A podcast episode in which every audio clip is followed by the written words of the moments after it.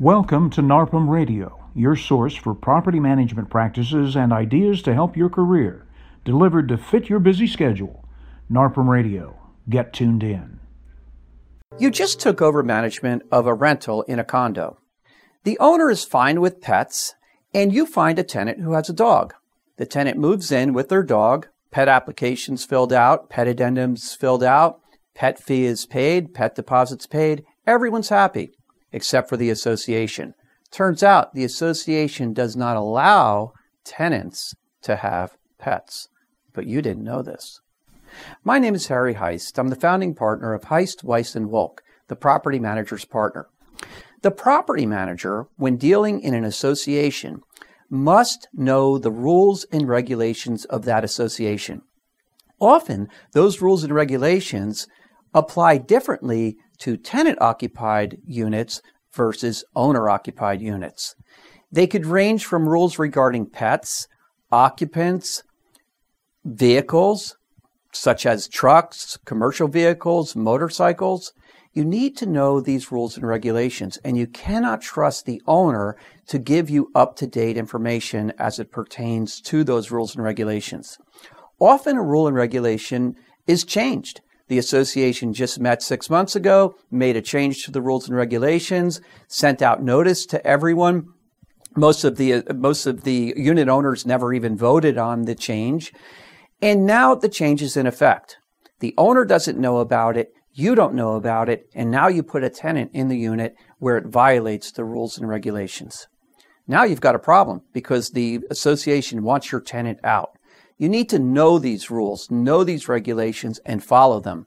A very important item to really understand is the application process that may be required of an association.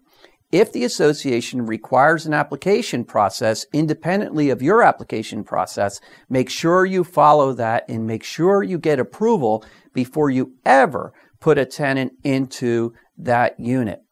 Sometimes owners will get frustrated with the amount of time that it takes the associations to process the application. Maybe the association is intentionally delaying the processing of the application because they don't want your tenant in there.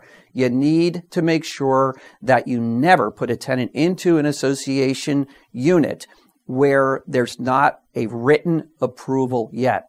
There also could be rules on how many rentals can occur in the course of a year. Some associations recently are instituting rules that state only one rental per year. Now, you might think that, well, that's fine. That means that they only allow annual rentals. But what about this? You put a tenant in, the tenant's in there for three months, the tenant packs up and leaves, or the tenant gets evicted. Now, you think that you could find another tenant and put that tenant in, only to find out that the association only allows one rental per year.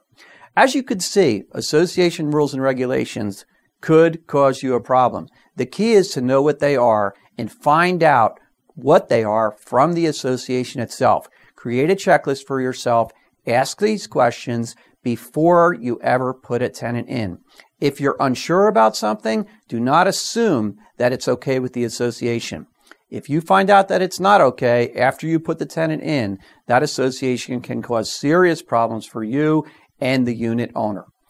If you have any questions regarding this topic or any other topics, please feel free to email us at info at evict.com. Thanks for listening to NARPM Radio. For more details on today's subject, refer to the show notes or visit narpm.org slash radio, and we'll see you next time on NARPM Radio.